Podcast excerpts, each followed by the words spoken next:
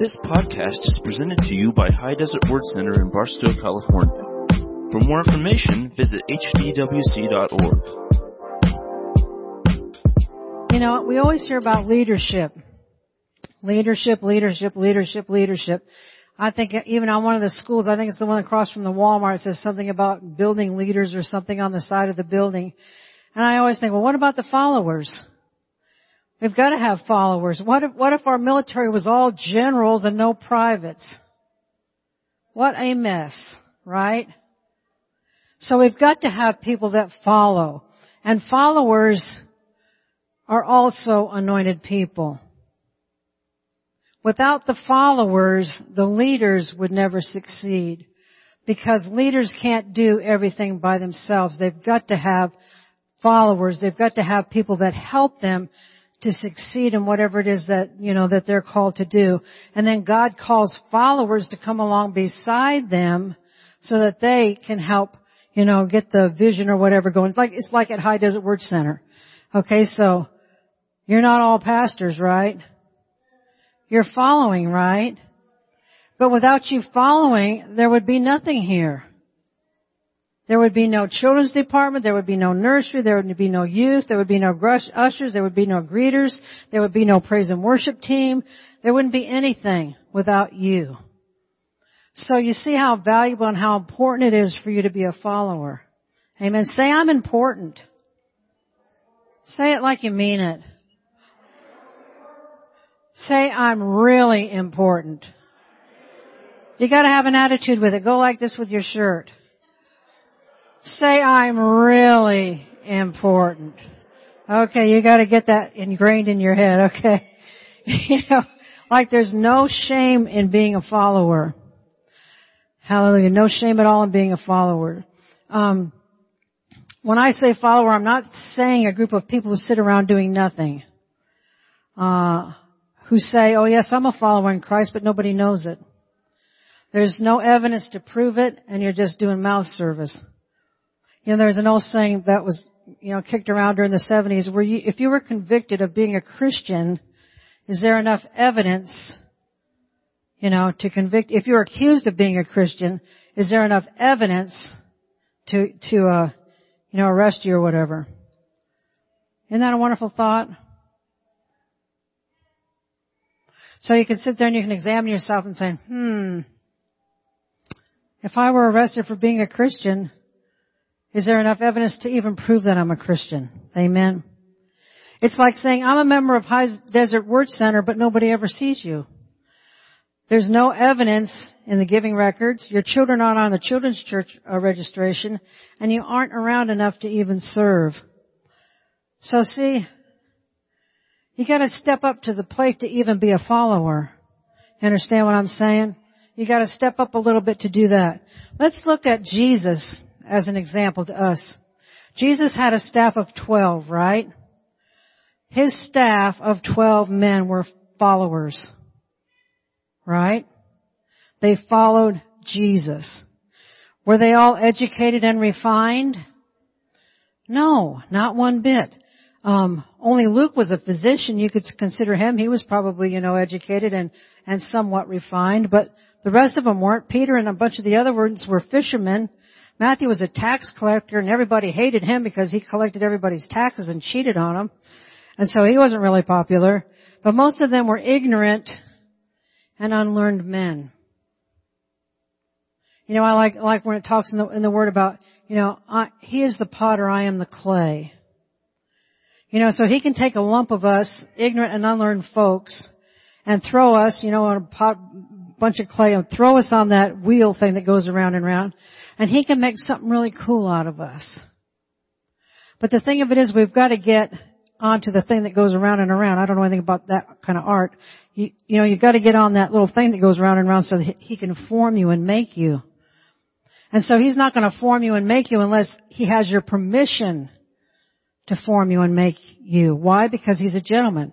And He just doesn't come barging in and pushing over and make you into something that you don't want to be or you're not even willing to let Him make you into something, period. So you have to think about those things. Um, I can't read the entire accounts to you tonight about all the, the 12 disciples because, I mean, the word's full of it. You're just going to have to study them out for yourselves, what they did. Um, but the disciples watched Jesus. They observed him. They believed him. Peter denied him and Judas betrayed him. All but Judas became great leaders. They didn't start out as leaders, they started out as followers. When Jesus went to heaven, they received the baptism in the Holy Ghost. I said they received the baptism in the Holy Ghost. What happens when you receive the baptism in the Holy Ghost? Power, boldness, all kinds of stuff. So they received the baptism in the Holy Ghost. And all of a sudden, this group of 11 now, and then Matthias replaced Judas, they became leaders instead of followers. They stepped up to the plate. When the Holy Ghost came on them, all of a sudden they're preaching everywhere. They weren't preaching anywhere before. But when the Holy Ghost came on them, they were preaching the Word of God everywhere. They were doing signs and wonders and miracles. Amen. They were bold. And they didn't care if they lived or if they died. As long as they lived or they died for Jesus. See, isn't that wonderful? Isn't that wonderful? You know, the Word says that we're not our own, we're bought with a price. Jesus paid a price for us. And so when He paid that price for us, that means that we, we just, we need to owe everything back to Him. We need to live our life for Him. Amen. Um, other people we read about in the Bible are not lead, are not leaders. They were followers and they never, we never do see an account of them becoming leaders. Mary and Martha, Lazarus. You know, we don't read where they ever became great leaders. They were followers. They served, they did things, you know, stuff like that. And I just want to give you a little side note here. We're going to switch, switch screens over here. How many of you heard the scripture, Jesus wept? How many of you heard people say, oh, he loved Lazarus so much he cried because he died? Have you heard that? How many of you believe that? That's not right. You know why Jesus wept? Go back and read it. Jesus wept because of the unbelief of the people. Jesus already knew that Lazarus was dead, right? He already knew that. And he waited three more days. And so when he got to the tomb, he wasn't, you know, they were moaning and groaning and carrying on. Oh, why did you let him die? Why did you do this? Why did you do that? And Jesus wept, not because Lazarus was dead, because Jesus knew Lazarus wasn't going to stay dead. He was going to raise him to life again. He was crying because of their unbelief. Is he crying today because of our unbelief? I don't want Jesus to cry because of my unbelief. Amen. I want to be a believer. I want to get all the faith I can into me. Faith comes by hearing and hearing by what? The Word of God. I want to get so much Word into me that whatever situation in my life arises, or even in being responsible for you guys, your life arises, that I'm able to get the Word to you and get some faith to you, so that Jesus doesn't have to weep over us because of our lack of faith. Amen. That was for free. Hallelujah. I want to give you another example of some followers. Look in Acts chapter 6, beginning in verse 1. I'm in the New King James. It says, now in those days, you know, Jesus was already, uh, uh, crucified, dead, rose from the, rose from the dead, you know, seated at the right hand of God the Father in heaven. So, uh, 6-1 says, now in those days, when the number of the disciples was multiplying, you know why the number of the disciples was multiplying? Because the twelve disciples got baptized in the Holy Ghost and they started preaching, right? And a bunch of other people got born again. Bunch of other people got saved. Plus other disciples that he had. There weren't just twelve. You know, they, you know, they just go on and on. You, you and I should be disciples of Jesus Christ, right? Amen. So, when the number of the disciples was multiplying, there arose a complaint against the Hebrews by the Hellenists because their widows were neglected in the daily distribution of food. Then the twelve summoned the multitude of the disciples and said, It is not desirable that we should leave the word of God and serve tables. So the twelve disciples are saying that, you know, we've got other things that we need to be doing besides, you know, distributing food to the poor that we're, we're ordained and called to do. They were ministers of the gospel. Right? Amen.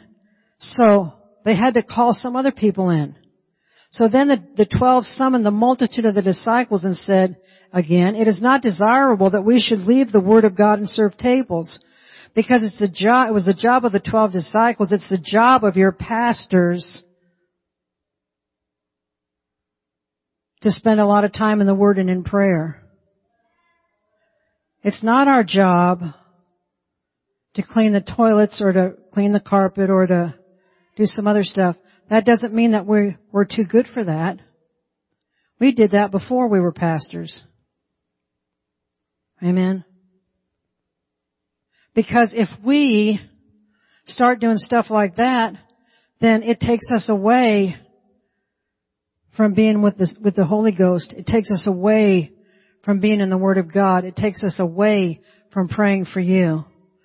So what would you rather have? Or would you rather have your pastors in the Word? Or would you rather have them over here cleaning the toilets? I mean, you know. So, you know, smart pastors, we've been to some churches, it's the saddest thing I've ever seen. We went to a wedding one time in another church. Pastor performed the wedding, but it was in another church. And the pastor of that church, I felt so sorry for him. He had hurt his ankle, so he was hobbling around. He did the sound. He did this. He did that. He did everything. And I thought to myself, where are your followers? Where's your ministry of helps team? Why are you doing this? That was so sad to me. Therefore, in verse 3 or 9 it says, no 3, Therefore, brethren, seek out from among you seven men of good reputation. He's looking for some followers. He's looking for some ministry that helps people. What's the qualification? They have to have a good reputation. Do you have a good reputation? If you used to have a bad reputation, you can get a good reputation. Amen? Amen? God changes all things. So they wanted seven people, men, says men, of good reputation, full of the Holy Spirit and wisdom, whom we may appoint over this business. But they said, but we will give ourselves continually to prayer and to the ministry of the word. So some of the followers there were appointed to help. But it wasn't just any old follower. It wasn't the guy who said there wasn't enough evidence to convict him for being a Christian. It wasn't those guys. No. It was the guys who had good reputations. The guys that everybody knew they were believers. They walked it, they talked it, they breathed it, they lived it. They weren't one day in the house of God one way. If you saw them at the store, they were another way. You know, it's a terrible thing being double, a double, having a double personality. You know what I'm saying? You need to be the same all the time. That's what's so cool about being a believer. You don't have to put on any acts. Right? You're just the same all the time. You're just a believer all the time. You know, I feel sorry for people, this is another sidebar, I feel sorry for people that lie. Because they get to the point where they don't know what lie they told last time. You know what I mean? Kind of like some politicians, you know what I'm saying? They don't know what lie they told. And so they, they so they try to tell another lie to fix that lie. But we don't have to be that way. We just have to be smooth and steady, even keeled, right? Just tell the truth all the time. That's all you have to do. Just be the same. That's what's so cool about being a believer. You don't have to put on airs. You're just you. Amen.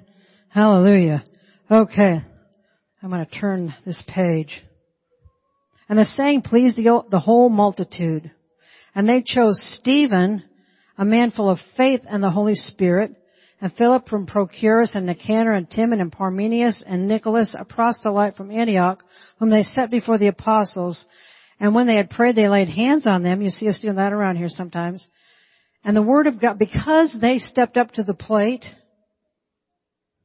the Word of God spread because it freed up the pastors more. And the number of the disciples multiplied greatly in Jerusalem, and a great many of the priests were obedient to the faith. And wouldn't it be so cool if the number of the disciples in Barstow multiplied greatly? Amen.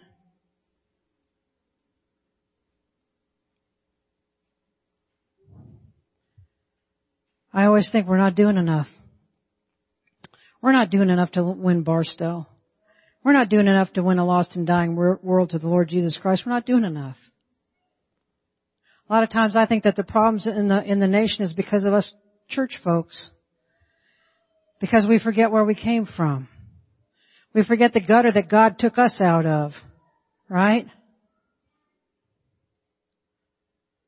We have got to be bold. Like, like these guys were, you know. We've got to be bold like they were. Are you bold when you go to the store? Are you bold at work, Ilea? I know you are. I know you are.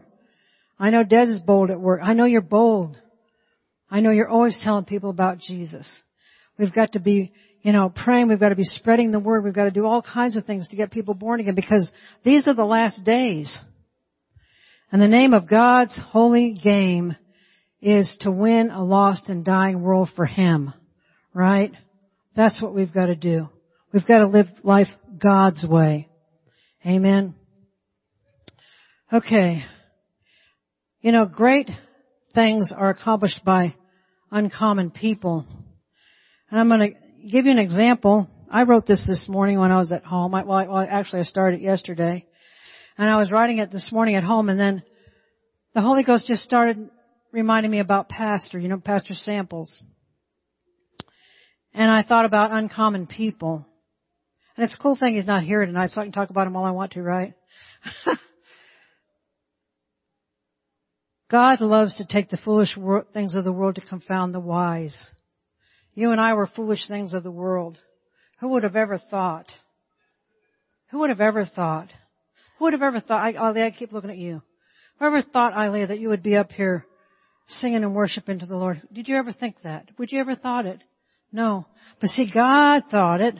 Amen. God thought it. Um, who would believe that God would ever use somebody like Bernie Samples? He didn't come from a family of wealth or education. His parents made him, listen to this parents. Pastor Sample's parents made him quit high school and made him go to work. How many of you want your kids to quit high school? I thought that was horrible when I found that out. Because my dad always told me, I want you to go to college so if anything ever happens to your husband, you'll be able to support yourself. That's my father told me. So we were always aimed to go into college, you know. But Pastor Sample's parents made him quit high school and get a job. So he worked full time at the car wash but he wanted an education. So he went to night school with the adults.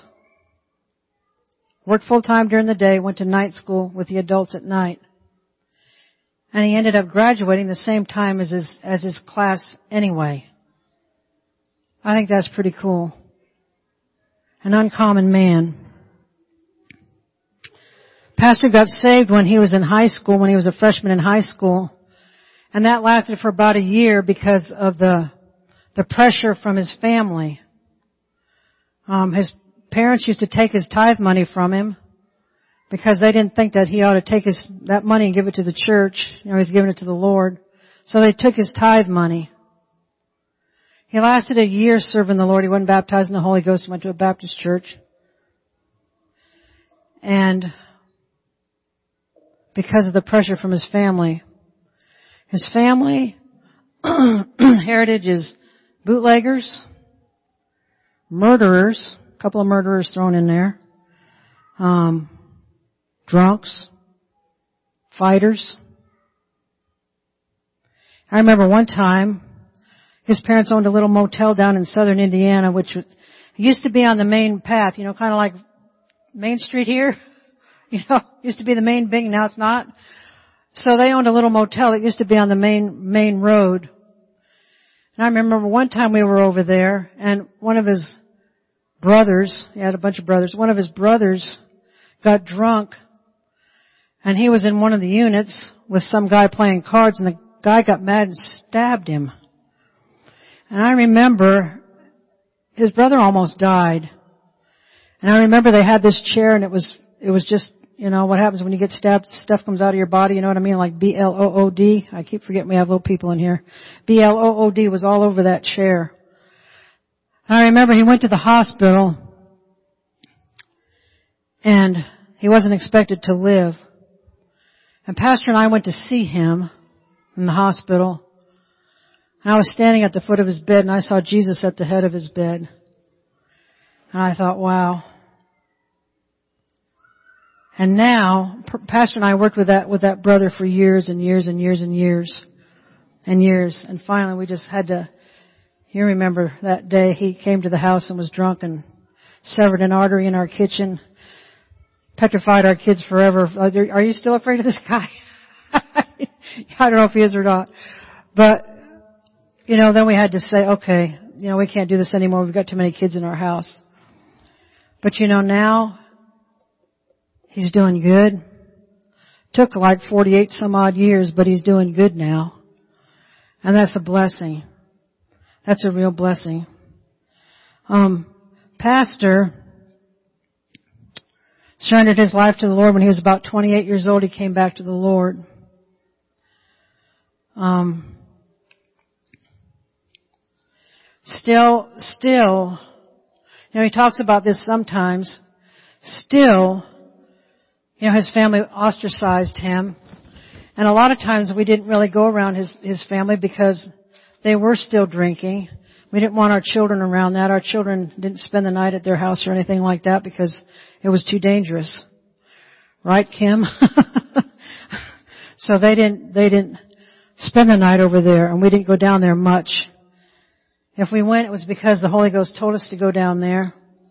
If we went, we prayed the whole way. We said, Lord, get people out of there that don't need to be there and just have us to have time to be able to minister to his dad and mom. Bottom line with his dad and mom is they both got saved um, before they went before they passed.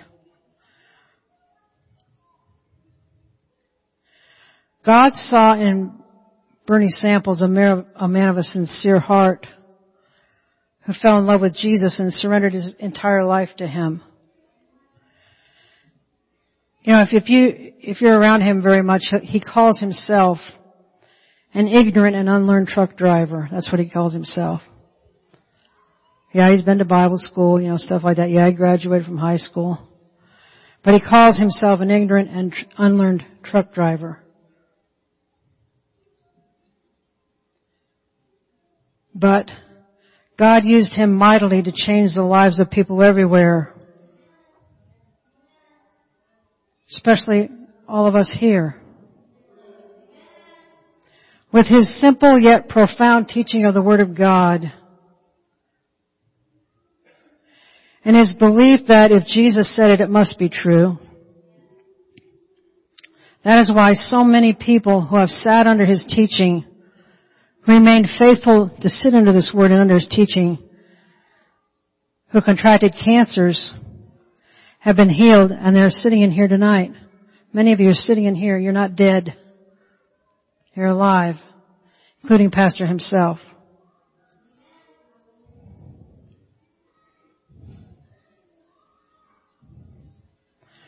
Pastor Samples is a great man. You know, when we, we get used to, you know, we get used to him being around and, you know, you get used to the pastoral staff being around, you get used to, used to us. And we love you, man. We, we love you so much. But you don't, sometimes like with Pastor, you don't realize what a great man he is. He's an extremely humble man. When Julius comes, you know, Julius Marar, missionary to India, he, uh, he says, I can't believe how humble he is. Because Pastor doesn't toot his own horn.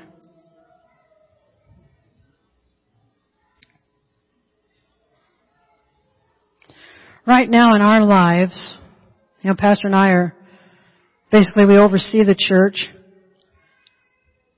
the Lord is sending us to pastor our, my door, our doorstep. He's sending us people who want to be ministers. A couple of Fridays ago, this couple from down the hill came and asked us to be on the board of this new work that they're starting. And we've only met them once.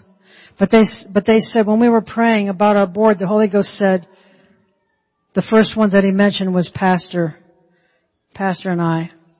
So they wanted to come talk to us about their ministry. So we said, well come for lunch, you know. So they came from way down the hill and they sat at our table for seven hours. And we just poured our hearts into them. And we forget stuff, you know. When you live in your life, you forget stuff. So we were sharing ministry stuff with them.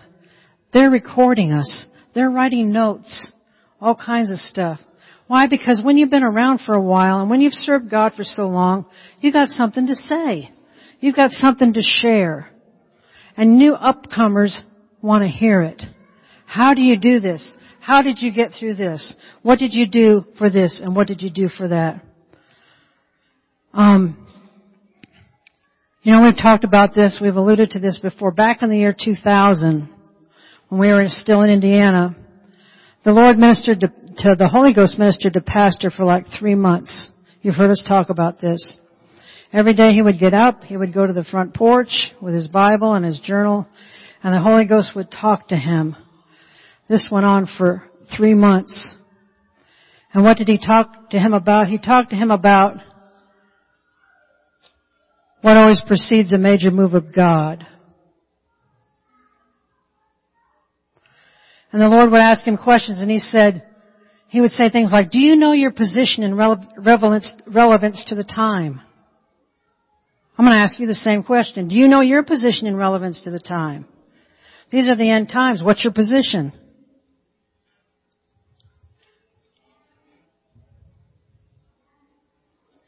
And the Lord spoke to Pastor that was 20 years ago. It's 2020 now. In the spring time of this year, the Lord, the Lord spoke to my heart and He said, I want you to make a book out of what the Lord spoke to Pastor in the year 2000. So I said, okay. So I went, you know, Pastor keeps a journal, you know, I do too, but he, he's better at it than I am. Every day, every year, forever. So I went up into the eaves of the attic, and I found all of his journals from the year 2000. And I found all of his sermons from the year 2000. And I got them out and I started going over them and going over them and going over them and going over them. And I said, okay. So I sat down at my computer, I started typing. So we've got a book. It's called What Always Precedes a Major Move of God. And Josh and Julie are working on it now. I did my part. I wrote that sucker and I rewrote it and rewrote it about 20 some odd times. And so it's, it's getting ready to go to the publisher. Josh had to put it on a template for me and Julie's doing the cover for me. You know, sometimes, I was telling Desiree this yesterday, sometimes all of us feel like we're nobodies. And as I wrote this book, I thought, boy, I sure would like to have Dr. Barclay write the, the foreword to this book. And I thought, he's, he's not even going to like it. You know, that's what the devil tells you. He's not going to like this book. And you're going to be really embarrassed when he says to you, well, I don't think I want to do anything. I don't want to do that. And so I said, I'm going to do it anyway. I'm going to send this to Dr. Barclay. I asked him if he would, you know, we asked him, well, I had Pastor ask him if he would write a foreword to this book, you know, and he says, well, send me the book, blah, blah, blah. So Dr. Barclay has written the foreword in this book.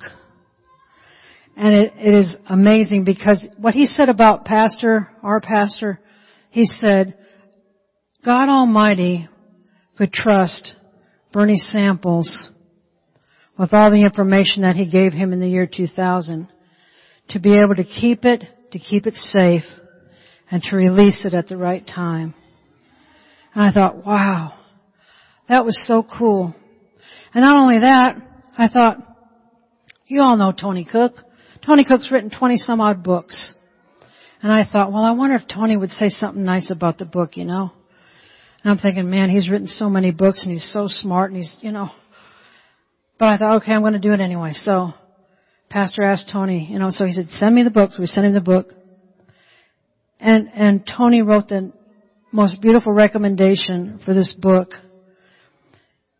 And I'm really excited about it. So it's not printed yet. It's not been to the publisher yet, but we want to get it to the publisher. But God has, God uses an ignorant and unlearned truck driver. God trusted Pastor Samples enough to visit him every day for three months. He, God took somebody, didn't go to Harvard, didn't go to Yale, didn't go to Princeton, didn't go to Southern Cal, didn't go to Indiana University, didn't do any of the above. Ignorant and unlearned truck driver. That's the same with all of you. God can use you. We've got to be willing to put down when the devil puts us down, we've got to put him down and we've got to rise above what he tells us. Yes, Dr. Barkley did, did love the book. Yes, Tony Cooke did love the book.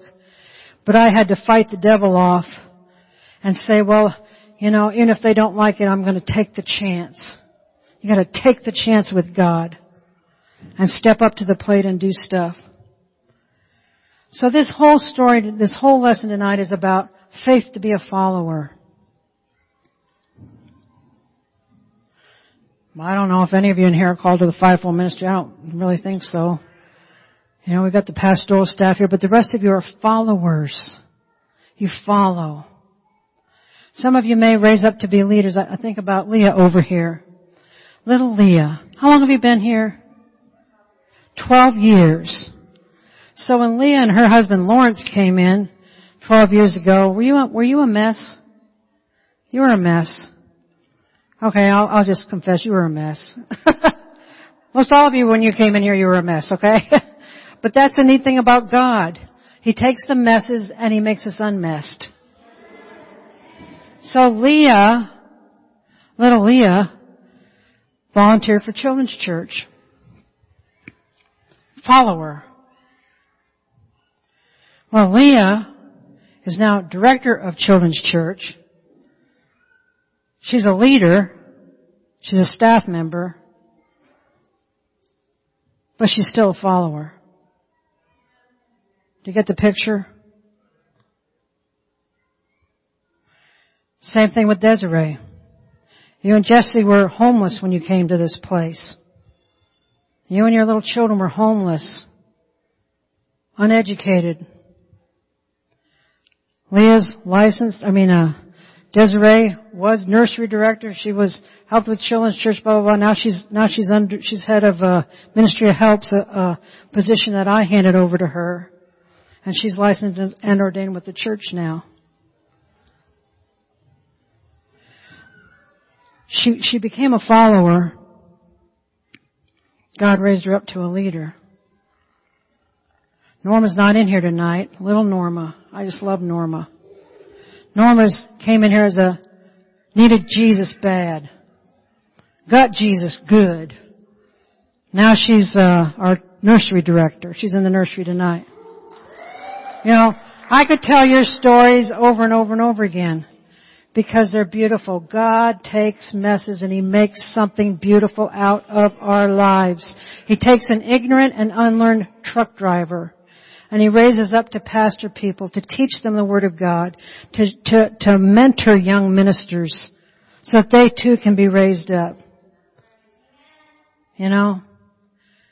And then I think too, okay, so faith to be a follower. You may never be a leader, but man, you need to be a very good follower. Amen. You need to be a good follower. There's always something that you can do. Amen. There's always something that you can do. Thank you for listening to this podcast. For more information, visit hdwc.org.